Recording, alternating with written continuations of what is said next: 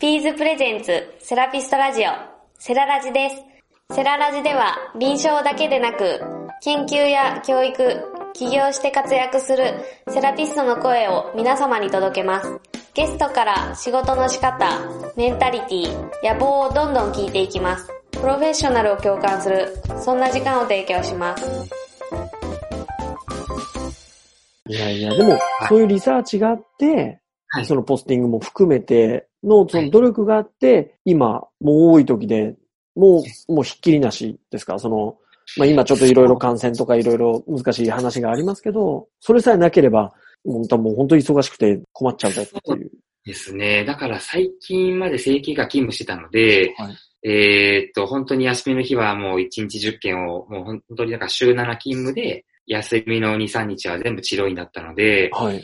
えー本当に忙しかったですが、でもその見返りとしてちゃんと売り上げっていう目に見える成果があったので、まあ、気持ちがいいストレスというか、うん、でしたね。まあ、で、知り合いの経営者の方に、まあ、そんだけの売り上げが立ったんなら、もう一人でやれって、まあ、言っていただいて、それが去年の10月だったかな。で、えー4月から完全独立ですね。いやもうこの、まあまあ昨今そういうはい。開業を考えられてる、企業を考えられてる方って、やっぱ増えてきてるじゃないですか、全国的に。はい。はい。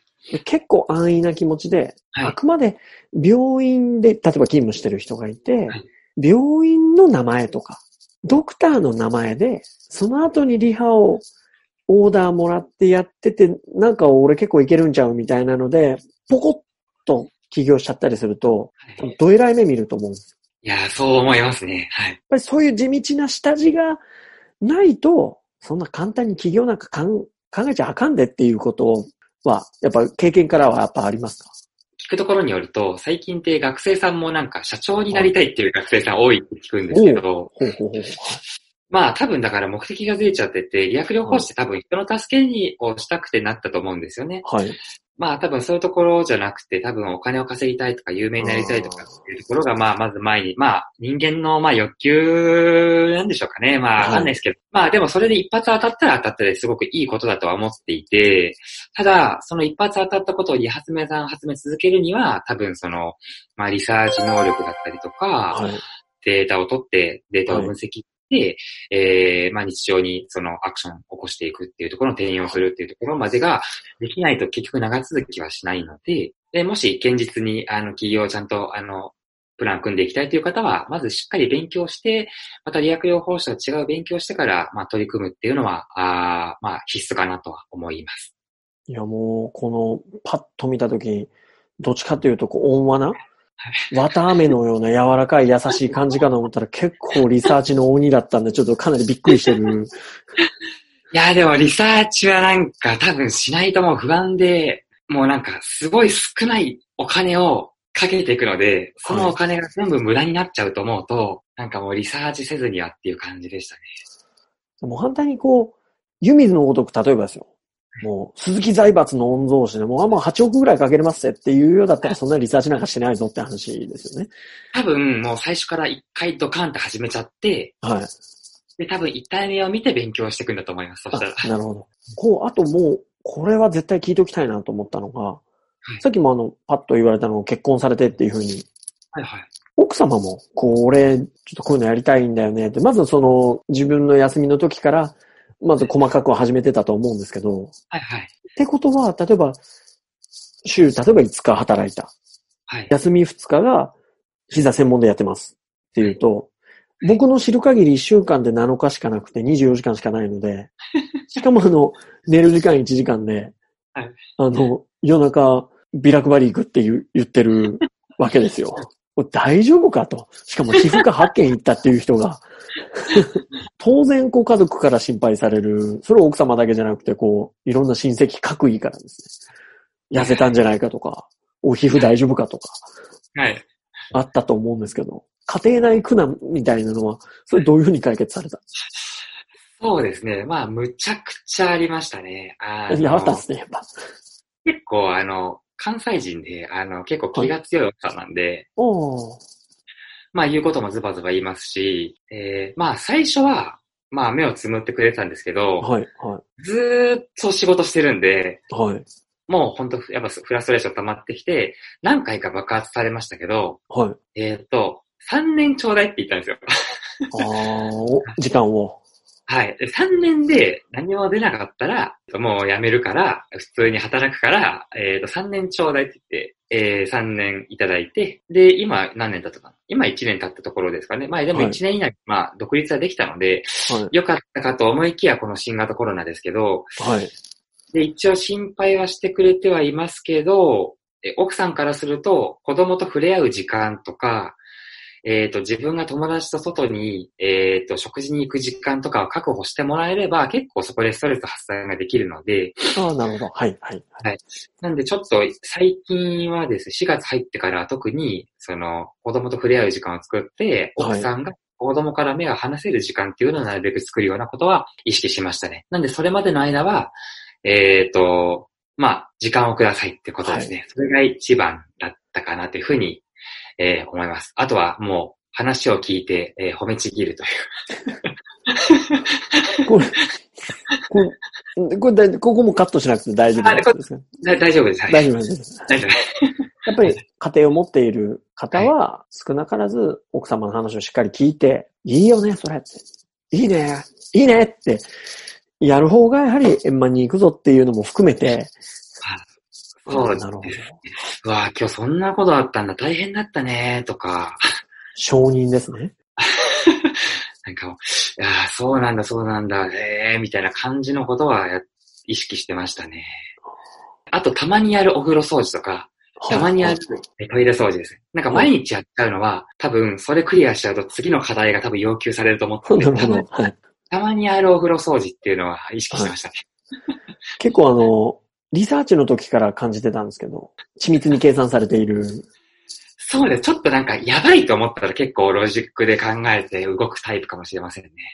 じゃあもう本能型じゃなくて、本当に計算して戦っていく。そうです。最初本能で行くんですけどね。最初本能で行くんですけど、い、や、まずいなと思ったら一気にロジックに変わるっていう感じです。えー、もうめちゃくちゃ面白いですね、それは。ちょっと結構感情で僕最初行き過ぎちゃってし結構失敗するので、なんかそのうちちょっと修正しないと。YouTube の話も伺っても大丈夫ですか？はい、もちろんです。もちろんです。何でも。はい、めちゃくちゃ人気 YouTuber なわけですよ。いや、全然です。全然です。いや、2000人って、一応あの YouTube 社じゃない、あれは Google 社になるのかな？が予定してるのだと1000人登録があって、月4000時間以上あると、例えばそこからも収入はいって。いう考え方にもなってくると思うんですけど、僕でも動画結構ヘビーユーザーなんで、はい。見るとその、別に広告狙いでやってるわけじゃないじゃないですか。はい、はい、はい。明らかに、こう、あ、こういう人がいるんだ。あ、え、東京にあんの？この店。じゃあはいはい行ってみようかしらっていう、こう、フロントエンドが YouTube であって、そうですね。完全にそこで収入で、俺はもう YouTuber としても、あの、外に出ないよみたいな感覚で上げている動画ではないなって、実用的というか実利的というか、あ、もうおっしゃる通りですね。はいはい。感じたんですけど、あの、一番最初も、まあ、広告目的で、広告っていうか、あの、まあ、白いにお招きするための媒体として使ってたんですけども、えー、はい。でも、本当 YouTube ってすごくて、はい。えーチラシとかだったら、チラシ巻いたエリアしか来ないじゃないですか。はい、はい。ででも YouTube のおかげで、えー青森からもこの間来ましたし、青森？はい。広島からも来ましたし、本当ですか？大阪、神戸、静岡、名古屋、青森、えー、あ、だ結構県外から、はい。えー、YouTube のおかげで、えーと、うんいらっしゃるんですね。だそう考えたら、だいぶでかい媒体だなとは思ってる。いや、そうです。だって北は青森で、西は広島じゃないですか。島ですね。はい。で、一回、その、アメリカに住んでるハーフの方からもご連絡があって、はい。なんかアメリカの膝医療も、なんか大したことないらしくて、はい。はい。だからちょっと相談乗ってほしいとかっていう方もいましたし、英語で。いや、その方はジャパニー、あの、日本語だったんで、ジャパニーズはいで、はいはい。だったんですけど、だからそういった意味ではすごく YouTube やっててよかったなと思うんですが、はい。チャンネル登録者数が増え始めるまではずっとチャンネル登録者数が3人だったので、はい。1年半ぐらい3人でしたね。